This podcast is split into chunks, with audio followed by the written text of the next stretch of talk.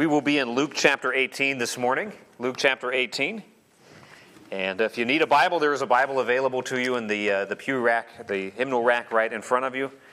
And just again, a word of welcome. Those of you who are visiting, thank you so much for coming today to Cloverleaf Baptist. We're genuinely excited to have you here. If you have questions, please let me know. I'd be happy to answer any questions you might have about our, our church. Luke chapter 18. Have you ever missed something that is glaringly obvious, like right in front of you before? How many of you have had an experience where there's something that you come to open the refrigerator, you're looking for the mayonnaise? Okay, this probably is more the men in the church. You're, Where's the mayonnaise? You're like, where is it? I can't find it, honey. We need to go buy mayonnaise. And then she comes and just opens the fridge, and there it was, right, you know, right there. Anybody experienced that before? Okay, good. It's not just me. Um, I I, I, am really, really bad about missing things that are really obvious right in front of my face, especially when it comes to the refrigerator. Everything just sort of camouflages in there. It's, it's, it's, hard, okay? Uh, as we come to this text today, there, we sort of run into that sort of experience with the disciples. Jesus is going to say something that is very, very plain and obvious, and you kind of read this being like, how, how do they not get this? Right? This is sort of a the refrigerator is open and the mayonnaise is right there on the shelf at eye level and you missed it kind of a moment. And I have to say, the only explanation for this is that the disciples, you and me, we're spiritually blind, right? God's truth is so available and apparent in front of us, and we miss it. Luke chapter 18, beginning in verse 31. Follow along as I as I read our text today, Luke 18, beginning in verse 31, hear, hear the word of the Lord. And he took unto him the twelve, okay, the twelve apostles, the guys who've been with him for the last three years, and said unto them, Behold, we're going to Jerusalem, and all things that are written by the prophets concerning the Son of Man shall be accomplished. For he shall be delivered unto the Gentiles, and shall be mocked, and spitefully entreated, and spitted on, and they shall scourge him, and put him to death and the third day he shall rise again. And they understood none of these things. And the saying was hid from them, neither knew they the things which were spoken. It came to pass that as he was come nigh unto Jericho, remember he's journeying to Jerusalem, Jericho's on the way, a certain blind man sat by the wayside, by the roadside, begging. And hearing the multitude pass by, he asked what it meant. And they told him that Jesus of Nazareth passes by. And he cried, saying, Jesus, son of David, have mercy on me. And then they went before, rebuked him, that he should hold his peace. And he cried so much the more, Thou son of David, have mercy on me. And Jesus stood and commanded him to be brought unto him. And when he was come near, he asked him, saying, What wilt thou, what wilt thou that I shall do unto thee? And he said, Lord, that I may receive my sight. And Jesus said unto him, Receive thy sight, thy faith has saved thee. And immediately he received his sight and followed him, glorifying God. And all the people, when they saw it, gave praise unto God. Here we have a passage where we have disciples who really should know what is going on, but are, are blind to really obvious, right in front of you, mayonnaise jar kind of truths. And then a blind man who is a beggar sitting on the roadside who seems to see things much more clearly than they do. And Jesus powerfully intervenes and gives the blind man his sight. Man, what, what a display of the power of Jesus. What a display of his power that he can open eyes that are, are blind. He can heal. He can deliver. By the way, that's why we've been singing what we've been singing today. We, we, we've sung about God's power that made the mountains rise, that literally created the universe. The power of Jesus that we will one day begin worshiping for all eternity. We sung about his power as it meets us in our brokenness in And Can It Be? We're like that prisoner in a prison cell, and as the light of the glory of the gospel comes in, and the chains fall off, we're set free, and we rise and follow Jesus, kind of like this, this blind man who begins to be a follower of Jesus. At the cross, at the cross, where I first saw the light, and the burden of my heart rolled away. Oh, what a powerful picture of what happens to us when we come to faith in, in Jesus. And then, of course, the power of the cross. That's how, it's, how it is all purchased and accomplished is through Jesus dying on the cross. Just a reminder where we are in Luke's gospel. We've been going through the, the journey to Jerusalem, and then we've come in to look at this section on kingdom citizenship. Really, everything from Luke 18, beginning from about, or Luke, uh, Luke 18, beginning in verse 9, down to the, Luke 19, verse 10, is about salvation. Jesus is getting closer and closer to that city of destiny. He's getting closer and closer to Jerusalem, to the cross. And as he does so, he makes clearer and clearer the call of the gospel. Right? He's saying, Who's going to be a citizen of the kingdom? And he said, Guess what? Citizens of the kingdom aren't these high minded Pharisees who, who are self righteous. No, no, no. It's, it's tax collectors who say, God be merciful to me, a sinner. Who's going to be a citizen of the kingdom? It's not self reliant adults who are like, we're, we're special, we're important. Says, no, those who, who receive the kingdom like a little child. Those, those are the ones who will be citizens of the kingdom. Who's going, to, who's going to be a citizen of the kingdom? Well, it's not the person who says, What shall I do to inherit eternal life? but those who make a pledge of allegiance to Jesus. There's a language for the kingdom of heaven. It's that language of confession Be merciful to me, a sinner. There is a declaration of dependence that is required for us to be citizens of the kingdom of God. And it's that dependence of saying, I'm like a little child who needs Christ. There's a pledge of allegiance saying that Jesus has complete and total control in my life. The rich young ruler who we saw last week, he was unwilling to make that pledge of allegiance, to, to, to, to let go of everything to have Christ. But in this text here, we see that to be a citizen of the kingdom, we've, we've got to undergo a radical transformation. He must open our eyes by his power. Here's how we're going to break this text down. We're just going to contrast the disciples and the blind man. The disciples, ironically, are spiritually blind to the things that Jesus is presenting to them, while the blind man, ironically, is the one who actually sees. So let's look at the disciples first. Notice their blindness in verses 31 to 34. They're on their way up to Jerusalem. We're getting closer and closer to the cross. Very soon we're going to have the triumphal entry, and then we're going to have the Passion Week, and Jesus will be, will be crucified. And Jesus is reminding them, for not the, the first time, not even the second time, but the third time, that he has explicitly made these predictions. I'm going to the cross, I'm going to die. Let's back up and look at some of these. Back in Luke chapter 9. Luke chapter 9. It's his first explicit statement to them. Luke chapter 9, verse 22. So he tells the disciples, this is right after Peter confesses Jesus as the Messiah of God. He says, The Son of Man must suffer many things and be rejected by the elders and chief priests and scribes and be slain and be raised the third day. This is the plan, guys. I'm going to the cross. I'm going to die for sinners. I'm going to be resurrected. I'm going to be rejected but I'm going to win in the end. Then again, in verse 44 of that same chapter, he says, Let these sayings sink down into your ears. Like, listen up, guys. Get this into your heart. For the Son of Man shall be delivered into the hands of men. He's going to be handed over to sinners. He's going to die. He's alluded to it in Luke chapter 12 and verse 50. Luke 12 and verse 50. Jesus had said there, I have a baptism to be baptized with. Now, he's not talking about water baptism, but this immersion into suffering. And how am I straight until it be accomplished? It has to happen, it's going to happen. This baptism into suffering.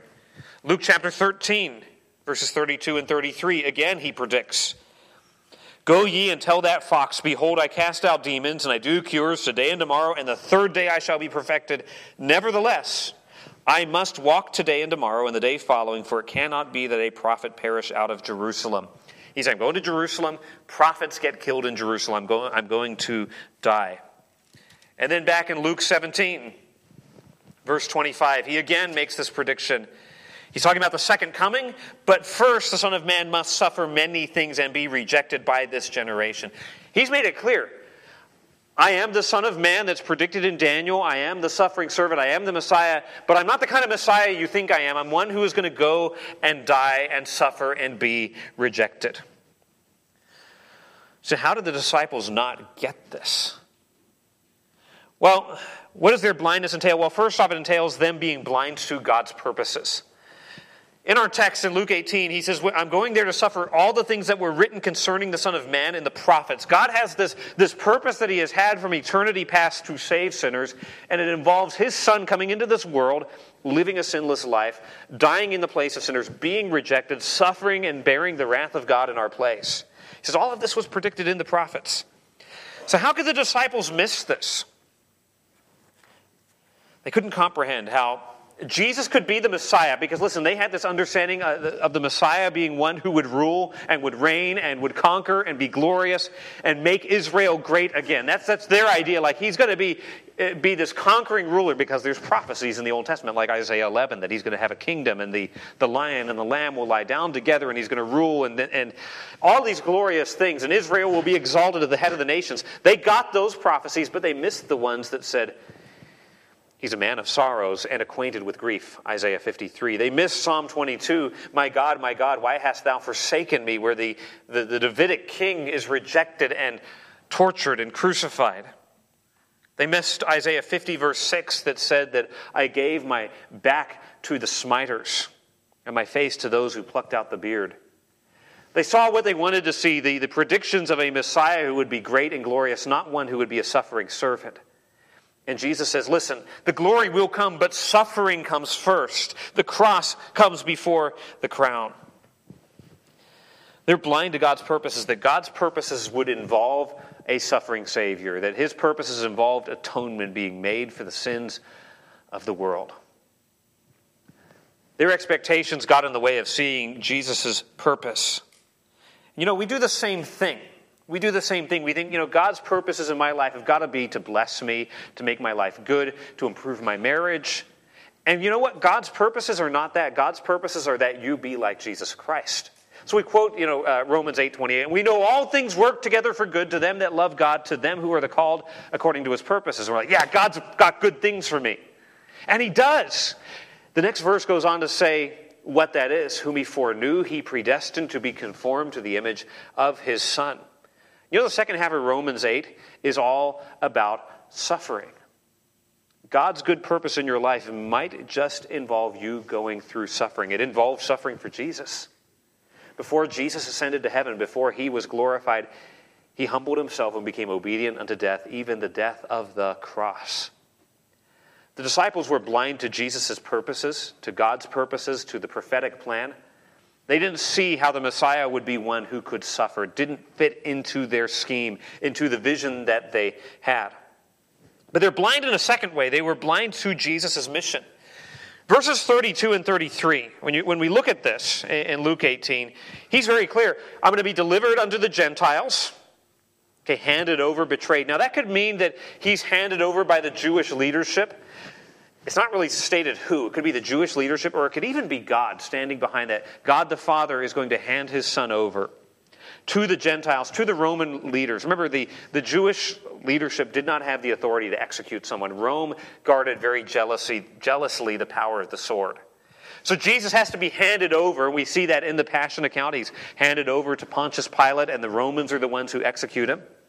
So he's predicting that right? I'm going to be handed over to the Gentiles. I'll be mocked, spitefully entreated, and spitted upon, just treated like dirt. When we read the Passion account, when we get to the end of Luke, and it's in Matthew, it's in Mark, it's in John, one of the things that the gospel writers highlight is not so much the physical suffering of Jesus, but just the shame to which he is subjected. He is treated horribly. So, man, if God showed up into our world, man, people would receive him, they would welcome him. No, God has come into our world, and what did they do? People mistreated him, they scorned him, they hated him. The disciples were blind to his mission. The Lord of glory would be subjected to human scorn and ridicule. The creator of life would undergo death. He would be lashed with the Roman scourge. And all of this would be in fulfillment of God's plan. None of this is, oh, the train is getting off the tracks. This is what God ordained. This was the purpose. This was the mission. This was the plan A. The cross for Jesus was the point of his coming. He didn't come simply to teach, simply to heal. He came to go to the cross. All of God's purposes come together at the cross. It's at the cross that we as sinners are forgiven. It is at the cross that we are reconciled to God. It's at the cross that we receive forgiveness and new life and a new start because it's at the cross that God's wrath that we deserve is poured out and completely satisfied. His purpose was to come, it was to suffer, and it was to save. Jesus' death wasn't just a martyr's death, it's an atoning sacrifice. His death is what gives us life. His death is what brings us close. His exclusion is what brings our inclusion in God's family. His suffering guarantees our glory, and his betrayal is what guarantees our embrace. Everything rises and falls on what happens at the cross. But look at verse 33 he says he'll be put to death, and on the third day he shall rise again. Like the disciples don't get this. When the crucifixion happens, you get the feeling that they have just completely lost hope. That, that, that they're like, this is it, it's game over. Yet Jesus over and over again said, I'm going to rise again. I'm going to rise again. Literally, my body is going to come out of that grave three days later. And that's exactly what happened. But notice verse 34 and they understood none of these things. You're like, Jesus is not speaking in a riddle here. He's not being like, you got to figure this out. He's not speaking in code. He's speaking in plain English or plain Hebrew or Aramaic or whatever language he's speaking. And they don't get it. It's not that they don't understand the words, they don't understand the meaning, they don't understand the message. This just is so foreign. Their idea of a Messiah who would rule and reign is so cemented in their minds that nothing would dislodge it except the resurrection of Jesus. They do not understand. They are blind to their own blindness. They don't understand any of this, and they don't understand the fact that they don't understand. Does that make sense? Uh, no one is more blind than the person who thinks that they see and they understand. And I think the disciples think they do, like, yeah, Jesus is the Messiah. They're right about that. He's a great teacher. Yeah, he's, he's the promised one. They got that. But they think that's all there is. And they're blind to the fact that they're missing out huge swaths of God's plan. Now, we know that they were really blind to their own blindness because in Mark's account of this, something happens at this point in the story. Jesus pours his heart out to the disciples Guys, I'm going to go die, and you're going to walk with me and going to the cross. And then James and John are like, Hey, so Jesus, uh, when the kingdom comes, can we have like the numero uno seats at the banquet? We want to sit at the head table. Like, we want glory, we want personal fame, we want this to be all about us. Like, they totally missed the point. They're thinking, they're still thinking kingdom, glory, banquet, big party. We're going to get respect and honor, and everybody's going to think that we're great. Totally miss it. They are blind to their own blindness. When it all unfolds, the disciples are completely and utterly bewildered. They hear Jesus' words, but they don't understand. When the cross comes, they're absolutely devastated, absolutely shocked. And verse 34 really describes their overall attitude. Until we get to the resurrection, jump with me to Luke chapter 24. They would be sort of spiritually in the dark, so to speak, in spite of the fact that Jesus has made this abundantly clear till we get to Easter morning. So, Luke 24, Easter morning, Jesus has risen from the dead early that day. He's met a couple of guys on the road to Emmaus. And verse 31 and their eyes were opened and they knew him. And then he vanished out of their sight. So he has dinner with them, and they're like, in this moment of divine illumination, he opens these two guys' eyes and they realize, well, this is Jesus and he's risen from the dead. It all makes sense for them. They run back, they, tw- they tell the 11 who remain. Remember, Judas is out of the picture at this point. They're like, We've seen the Lord, he's risen. And while they're in the middle of telling him that, verse 36, Jesus himself shows up and says, Peace be unto you. Now, what happens here in the story? We go along and look at verse 45. Then opened he their understanding that they may understand the scriptures. Doesn't make any sense to them until Jesus opens their eyes. God's plan is so glorious and immense. We can't put it together with just human intuition to be like, oh, we got it. We understand this. This makes sense to us. This is why you cannot reason your way into the kingdom of God. Just through your smarts, you're not going to put be like, ah, I've got the Bible figured out and I know how this all works. For someone to enter the kingdom of God requires him to, to give us sight, for Him to open spiritually blind eyes. We, we just don't get it. Now, we can understand the words. You can be someone who's not a Christian and understand like how to exegete the Bible and have a good understanding of Christian theology. But your heart will not embrace the gospel of Jesus. Your eyes will not see his glory and his beauty unless he opens your eyes. It's like there's a veil over your eyes. It's like there's a blindfold on your face to be like, oh, I see, and you don't actually see anything It requires a sovereign work of God, it requires a work of His grace to help us see who Jesus really is. Who is Jesus to you? Is he just kind of a guy and we come to church and we're like, oh, this is Jesus and he looks like me, he acts like me, he sort of fits my political agenda? Or is the Jesus that you worship and serve the Jesus who was predicted by prophecy, who is very, is, is very God and very man in one person? Is the Jesus that you love and worship the one who dies as a sacrifice in the place of sinners, the one who rose again from the dead? Is the Jesus you worship the one who ascended to the right hand of the Father, from which he rules and reigns over his church? The Jesus you worship, the one who is going to come back one day and resurrect the dead and judge the world? Is the Jesus that you worship and serve the one who will for all eternity be the object of your praise and adoration? Is that the Jesus that you worship and serve? That's the Jesus we see in Scripture. And if your eyes have been opened, there's nothing more glorious and more beautiful and more attractive than the glory of Jesus Christ. I say that because there are multitudes of professing, professing Christians who don't find Jesus beautiful and attractive because their eyes have never been opened. They just sort of understand with their heads, but their eyes have never been opened to the glory and the majesty of Jesus to where they say, I love him and I want him and I trust him with all of my heart. The rich young ruler walked away from Jesus because he did not see him as beautiful and glorious and as a treasure greater than all of his wealth. Where the blind man, that we're going to talk about in just a second, though he was blind, saw Jesus as the son of David and was willing to get up from his seat on the side of the road and follow him for the rest of his days. Is that how you view Jesus? You can have all the facts right about him, but does your heart embrace him and see him for who he really is? The disciples, they're getting there. They see him as the Messiah. Their faith is growing, and, and by, by Easter morning, they're going to get it. But let's move on to look at this other guy, the blind man. So we've got people who should see who are sort of blind to certain things. But notice now this blind man who sees. I think it's deliberate that Luke puts these two stories together disciples who don't get it, blind guy who does, to give us a contrast. He's been doing that throughout this section. Remember, we had the, the Pharisee and we had the tax collector. We had little children and then the rich young ruler. He's putting contrasting characters together, right? So now we get disciples and then a blind beggar who Mark tells us his name is Bartimaeus. So, what did the blind man see? Well, that's, a, that's an oxymoron, but what did the blind man see with the eyes of faith?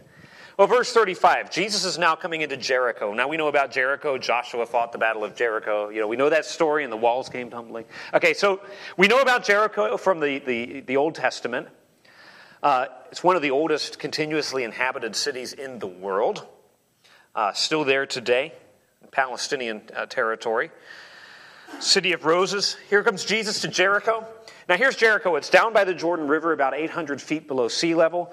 Jerusalem is up on a hill about 3,000 feet above sea level, but they're only about 20 miles apart. We're coming to the final leg of the journey to Jerusalem. More than likely, Jesus had come over into Perea, which would be on the other side of the Jordan River. So they bypass Samaria and then come to Jericho. There's thousands of pilgrims on their way up the hill going to Passover. So it's not just Jesus coming through by himself. There's throngs of people passing through the city, multitudes of people passing through. What we get beginning in verse 35, all the way till we get the triumphal entry, is Jesus getting closer. There's that language, he came nigh to Jericho, then he's going to come nigh to Jerusalem. That language, come nigh, come nigh, is going to signal that we're getting closer and closer to the, to the point of crisis that will lead to the cross. This larger section, we've had a rich young ruler with privilege and power and wealth, and he walks away from Jesus. But here we get a helpless blind man who will choose to leave everything to follow Jesus. So here we are, this blind man. What does he see? He sees his helpless condition. Blind Bartimaeus, as Mark tells us. Now, we're not given his name here. Matthew's gospel tells us there's two blind men. Mark and Luke focus in on this one guy because he seems to be the, the, the one who really takes the initiative. Luke tells us that this happens as Jesus was coming into Jericho. Well, the other gospel accounts have it as Jesus is leaving Jericho. And some people, well, there's a contradiction. There, there, there's two Jerichos. Okay, there's the old city of Jericho, and then Herod the Great rebuilds another one just down the road. So you can legitimately say Jesus is coming into Jericho and he is coming out of Jericho because there's sort of two different Jerichos that are very close by. Good place to be, right between the old and the new city of Jericho. Here sits this beggar. Listen, he's blind. He doesn't have the ability to work any job. There's no way for him to earn a living. There's no government support programs. There's no social safety net. All he can do is sit on the side of the road and say, Alms for the poor, alms for the poor. And hope that maybe somebody would throw a scrap of bread his way. Hope that just maybe someone would, would throw some, some spare change into his lap. Sitting by the roadside begging. Verse 36, and hearing the multitude, notice just the detail there. Doesn't have sight, he relies completely on sound. What a pitiful plight. This guy reduced to begging, reduced to just sort of listening to try to see the world through his ears. There's no hope for him. It's an incurable disease. Okay, um, the state of medicine in the first century is appalling, right? There's nothing that medicine can do for him. Even today, with all of the wonders of science, you know, you can get, you know, LASIK surgery and cataract surgery. They can, wow, glasses and contacts. Even with that, there's plenty of forms of blindness that medicine can never repair, right? Can never, can never restore. This man, we don't know if he'd been blind his whole life or if he'd seen for a while, then lost his sight. We don't know, but either way, he's in a very, very helpless place, reduced to sitting in the dirt, begging people for help. You can imagine his day beginning like every other day, began in darkness. Lunchtime, it's still dark. Nighttime, still dark. Every waking moment is just inky blackness. So when Jesus comes along, he hears this crowd. He can hear a lot going on. He could hear the, you know, the, the, the clop of the, the hooves of the, the donkeys coming by and the creaking of the carts sort of going down the road. But he hears something different a, a crowd of, that's boisterous, that's happy, that's, that's full, of, full of people, full of life a huge throng of happy, exuberant people. This was different. This was unlike other groups of pilgrims who came chatting as they walked by. And so he begins to ask frantically, What's going on? There's this language in verse 36. Hearing the multitude, he asks what it meant. He began asking in perfect tense. He keeps on asking. He, he's persistent. What's going on? What does this mean? What, what's this crowd? Why is this different? And they told him that Jesus of Nazareth is passing by. Now, it seems that he knew who Jesus of Nazareth was. Jesus the Nazarene is coming, he's passing through town. Now, Jesus was a really common name, it's just the, the Greek form of the name Joshua, right? There's probably tons of Jewish kids who are named Joshua, named after that great Old Testament hero. So, why eh, Jesus of Nazareth to sort of differentiate him from all the other people who were called Jesus at that time? Jesus of Nazareth, he comes from this humble grubby, dirty little town. Nazareth is just a hole in the wall. It's a, it's a backwater kind of place. It, it, people wouldn't even know that it existed except that this famous person, Jesus, is from Nazareth. It reminds us that this Jesus the Nazarene, he's not some high and mighty priest from Jerusalem who would turn his nose up at beggars. No, he's a humble guy. He's a carpenter. He's someone who has time for beggars like Bartimaeus. And he's got a reputation. His reputation very much precedes him. This blind man had heard the rumors and the whispers of this great miracle worker who was going up and down the land of Palestine. He'd heard about the sermons he had preached on the hillsides of Galilee. He had heard how he had opened the eyes of other blind people. He had heard how he had raised the dead and cast out demons. And in his heart, he believed. He believed that, yes, this one who can do those things, he's not just some trickster or some, you know, some miracle worker with parlor tricks up his sleeve. He's the son of David. He's the promised Messiah. Someone who can do that is fulfilling the prophecies. Someone who can do that is fulfilling the longings of Isaiah 61:1, who's going to come and pronounce good tidings to the poor. He believed in his heart. And listen, he knew that his condition was helpless and hopeless. There was nothing to change his being blind. His only hope was that he would be able to catch hold of Jesus of Nazareth before he passed by and left town. That was it. And by the way, this would be his one and only chance because Jesus is going to the cross. He's not coming back by this way again. There's an urgency here. There's this coming together of all of the moments of history for Bartimaeus to be there and Jesus to be coming right by him. His sole hope is Jesus. In his very first sermon, Jesus had stood up and said, The Spirit of the Lord is upon me because he has anointed me to preach the gospel to the poor. He has sent me to proclaim release to the captives and recovery of sight to the blind. Jesus is self consciously fulfilling the prophecy of Isaiah 61 1, and blind Bartimaeus put together the pieces of the puzzle where the disciples couldn't. Incredible, incredible insight from this blind man. This blind man knew that he was blind. He knew that he was helpless. He knew that Jesus was the only hope. The same is true for you and for me. If you are going to be saved, if you are going to have your sins forgiven, you must come to the place where you realize, I am a sinner who is a rebel against God. You got to get to a place where you realize, I'm blind and I can't see. I can't even see the kingdom of God unless I'm born again. And that's the rub, right? That's the, that's the hang up. We, we want to think of ourselves as good people. We want to th- think of ourselves as very insightful, well informed people. But if you're going to be a Christian, you have to come to the place where you realize, I'm blind Bartimaeus. I'm a sinner. I deserve hell. And God, in His justice, if He gave me what I deserved, would immediately cast me into hell, and it would be right and righteous for Him to do so. Bartimaeus understood his condition. He saw his blindness, where the disciples, in a sense, were blind to their blindness. But there's something else that he saw. The blind man not only saw his condition, but he saw Jesus' true identity. Now, the disciples got it. They knew that Jesus was the Messiah, but this guy saw something more. He saw that Jesus was the son of David. Notice verses 38 and 39. When he knows Jesus is coming by, he's, Jesus, son of David, have mercy on me. And then they try to shut him up, and he, he yells even more, Jesus, son of David, have mercy on me. Nobody told him that. He came to that conclusion based on the reports that he heard. He's the son of David. Now, who's David? He's the king, and God had made a covenant with David that, David, you're going to have a, a descendant one day who will sit on your throne and will reign forever and ever. Bartimaeus, this beggar, doesn't own anything, sitting in a heap of dust, realizes Jesus is that promised king. Here he is coming right by me. He sees the true identity of Jesus as the promised Messiah, the King of Kings. His blind eyes perceived the true identity of Jesus.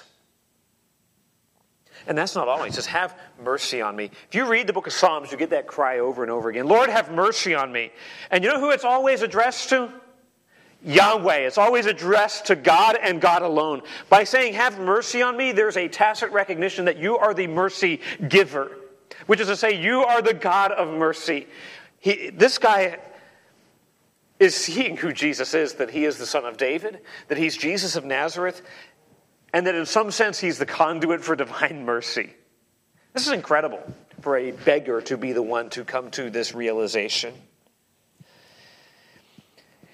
He comprehended what the rich young ruler, for all of his wealth and privilege, didn't get. He comprehended what the disciples, for all of their instruction and time with Jesus, didn't understand. This is the Messiah. This is the King. This is the ruler. This is the mercy giver, and I am in need of mercy. And so notice what it does. Verse 39. Those which went before, so here comes the crowd, the people kind of in the front of the parade. They see Bartimaeus yelling on the side of the road, waving his arms frantically, trying to get people's attention. And they're going, Bartimaeus, be quiet. You're, you're, the, the, the, Jesus is coming through. We want this to be a very dignified, peaceful kind of procession. And he keeps on yelling, Be quiet, Bartimaeus, zip it. You're, you're, you're, you're embarrassing the town of Jericho with all of your theatrics. And I, I don't know, I picture Bartimaeus trying to throw dirt in the air, trying to do anything to, to get Jesus to notice him. Maybe they're thinking, don't call him the son of David. The Romans will hear that and think that, you know, the, the, there's going to be this king coming along. Keep it down. Over and over again, they're rebuking him. You notice when people are rebuking people in the Gospels, the disciples are rebuking the children from coming to Jesus. These people are rebuking Bartimaeus for trying to get to Jesus. May we not be one of those people who stands between people and Jesus by erecting all of these ridiculous barriers. So they're telling him to be quiet, and what does he do? He cried out much more. Hey, he's got nothing to lose. He's a beggar. Nothing to lose cries out more and more, Son of David, have mercy, over and over again. He is persistent. He sees his need, he sees who Jesus is, and it leads to this persistent faith that says, I will not stop until the issue is settled, till the question is answered, till my sight is restored. J.C. Ryle said this He would not be stopped by people rebuking him who knew nothing about the misery of blindness. You guys don't know what it's like to be blind. I do. And so you don't tell me how I try to get to Jesus. You see, genuine faith is persistent. Saving faith is not a faith that just says, okay, I, I, believe in Jesus, check the box, go on with my life. It is, it is a faith that latches onto Jesus and does not let go. Matthew 5 6 says, Blessed are those who hunger and thirst after righteousness, for what? They shall be filled. It's those who hunger, thirst, who seek after God with all of their hearts, who find mercy and grace. So, because of that, the blind man saw Jesus' power, saw firsthand, and literally walked away seeing. He sees Jesus' power. So, verse 40, and Jesus stood. Now, just think about how that fits into what we've just said. Jesus is on a divine mission. There's all of these prophecies that he's fulfilling. Every single step that he takes, every word that he speaks is in conformity with his Father's plan that was made before the foundation of the world. Think someone like that, who's sort of on a mission, has a plan, would be like, sorry, don't, that doesn't fit into today's schedule. I don't have time. I'm not seeing on my, my, you know, my schedule of events heal Bartimaeus. Except for Jesus, that was exactly what was the plan. he stops even though he's going to the cross to die for the sins of mankind, the greatest event in human history, he had time to stand still and to have Bartimaeus brought to him. Jesus makes time for individuals, he makes time for the lowly, he makes time for the, for the broken. Here is the Son of God gripped by a poor man's need, so much so that he stands still. And I just want to remind you this is the Jesus that we know and love and worship. He's not somehow different now that he is glorified in heaven. He's not like, okay, well, now that he's finished his mission, he's up in heaven, he's no longer compassionate, he's a little bit aloof and somewhat scary. This is the Jesus that we deal with. This is the Jesus who invites us into his presence. This is the Jesus who says, Come boldly to my throne of grace. There's no, there's no need that is too small or petty for him to be. I, I don't have time for that. There's no saint that he's going to look at and say, oh, come on. You should have handled that one. No, no, no. He says, come. Come boldly. And just remember this as well Jesus, his character is not somehow different than the character of God the Father. He says, The one who has seen me has seen the Father. This is what God is like a God who is willing and eager to welcome blind people and to have them brought to Him. So if you're here today and you're hurting and you're helpless and you're hopeless, Jesus' arms are wide open for you to come to Him in your need. And in fact, if you come to Him in your need, you will find His embrace and His sweet consolation and His help and His mercy. Don't forget, that is who Jesus is. From eternity past to eternity future, I am the same yesterday, today, and forever. He is a Savior of mercy and compassion who is indeed touched with the feelings of our weaknesses. Uh, Jesus doesn't understand. Yes, he does. He walked this earth, he lived on this planet. So Jesus commands him to be brought. He has to, the blind man has to be led and brought to Jesus. He, he can't even get there on his own.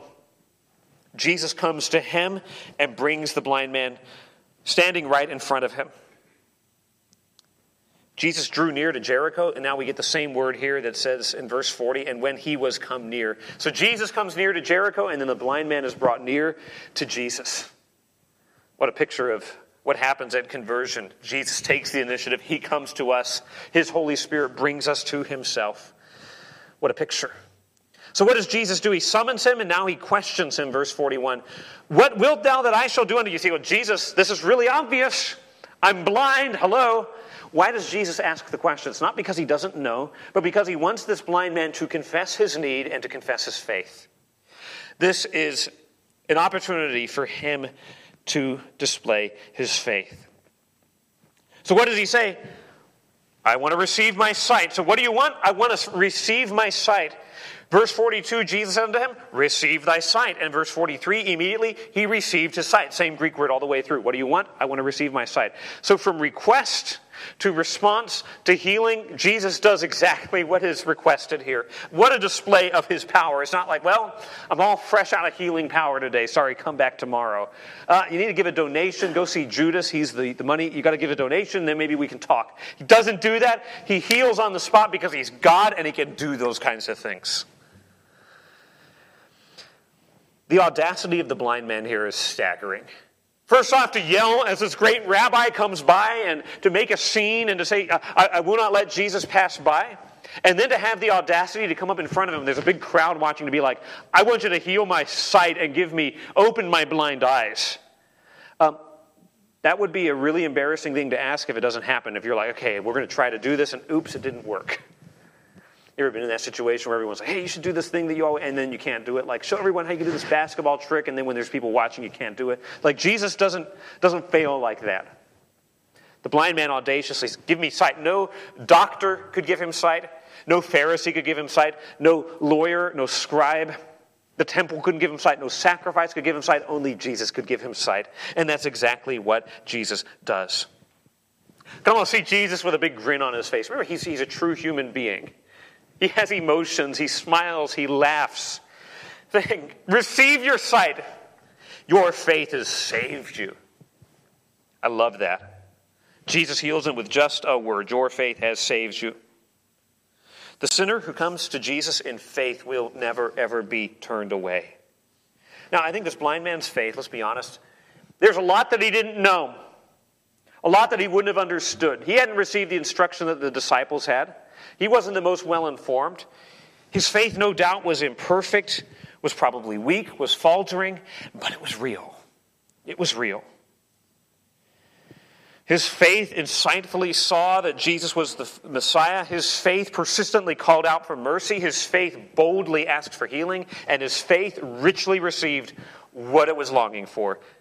Your faith has saved you. Now, some people will say saved here just means healed, and it can certainly mean that, and I think it definitely includes that. But notice what happens in verse 43. He received a sight and followed him. Okay, that's, that's important language. Earlier in this same chapter, Jesus had said to the rich young ruler, Sell everything and follow me. That's language for discipleship.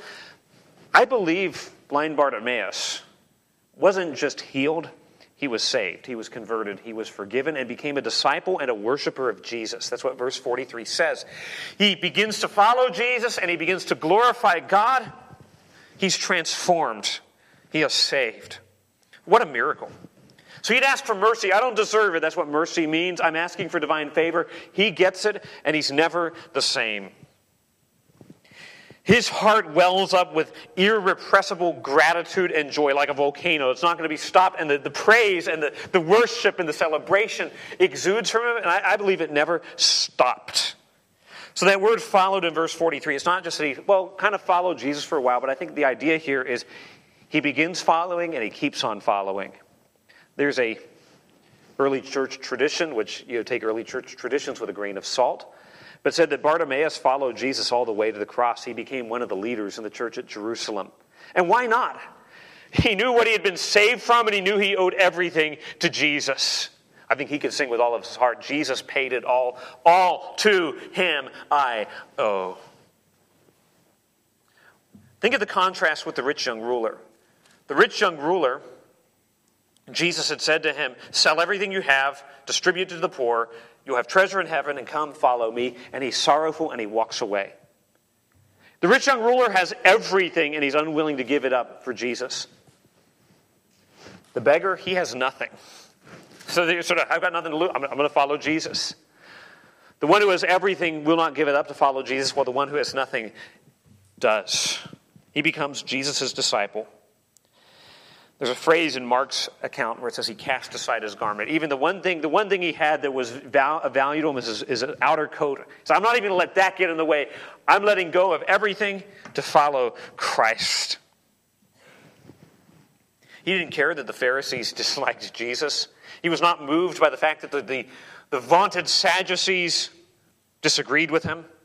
He loved and worshiped Jesus, and that's the only thing that mattered to him. Beloved, there is no surer sign that you have had your eyes opened than that you love and worship Jesus. You don't have the right theology and, and be able to check all the boxes on a, on a creed or a confession. But do you love Jesus? Yeah, I love Jesus. Okay, do you keep his commandments? Love will result in obedience. It will result in I want to please him. It will result in I want to gather with his people. It will result in I want to worship him. Do you love Jesus? So, verse 43, there's this big worship party that just breaks out on the dusty streets of Jericho that day. Everyone who a few minutes ago were rebuking him are now glorifying and praising God, knowing that only God can do what we just saw happen. So he starts praising, and other people start praising. Here's the reality we are all spiritually blind. The Bible presents our lost condition a number of different ways as we're dead in trespasses and sins. We're slaves to sin. We're blind to the glory of God. We need a new birth. The Old Testament says we've got like a heart of stone. Stone doesn't feel, doesn't respond. We need a heart of flesh. We need a heart change. We need new eyes. We need a new birth. We need a new nature. Everything's going to has, has to change. I don't know about you, but if you think about I'm going to do heart surgery on myself, that's absurd. I'm going to open my own blind eyes, that's absurd. The only one who can do it is God. Which means if you're not a Christian today, and when I say Christian, I don't mean, well, I'm generically, I can answer Christian on the Gallup poll as opposed to a Muslim or an atheist. I mean someone who loves and worships and trusts and relies in Jesus, one who has been born again. You can be born again today. You cry out to Jesus, Son of David, have mercy on me. I'm blind, I'm lost, I'm sinful. Have mercy, forgive, renew. And the Bible says, Whosoever shall call upon the name of the Lord shall be saved. Anybody who'll do that will be saved. We need Jesus to grant us sight. Now, you say, I'm a Christian here today. I know I'm saved. I have sight. You know how easy it is to begin to, to give ourselves credit for it? Well, thankful, I thank you, O Lord, I'm not as other men are who do such and such and such and such. If you find yourself constantly criticizing and judging and looking down upon others, it could be that you've begun to fall into this, this absurd place of thinking, I gave myself sight. Some of the disciples get there, don't they? Rain fire on heaven on these people. We always need to be reminded it's all of His grace, all of His mercy. Like the blind man, the only appropriate response to Jesus giving you sight is to praise and to worship Him. To praise Him for His power, that's what we've been doing today. To praise Him for compassion that is willing to stop on the roadway and pay attention to the likes of you and me. And praise Him for grace that comes and grants us sight. Father, may we marvel at your grace.